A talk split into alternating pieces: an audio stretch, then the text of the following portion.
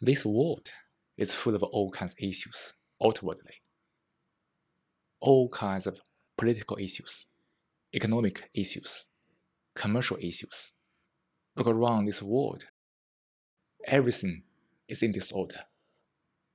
So there are all kinds of rules, all kinds of regulations, which is thought as order to be superimposed onto this order, layer by layer.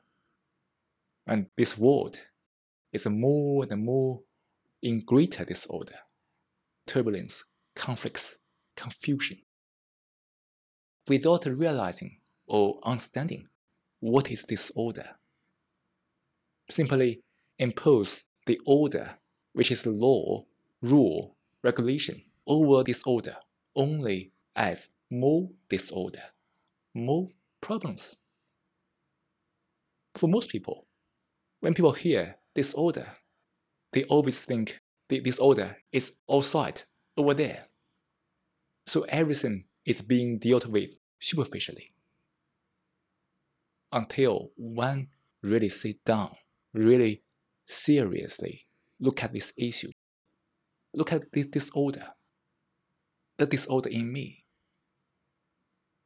From disorder, one perceives what is order, and all the law, the regulation, the rules, which are all outward, but inwardly, what is order?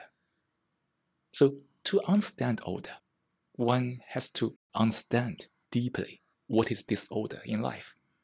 This means that one has to thoroughly investigate and understand the total nature and essence of mind to really understand our suffering of all kinds of mental challenges from the disorder of life.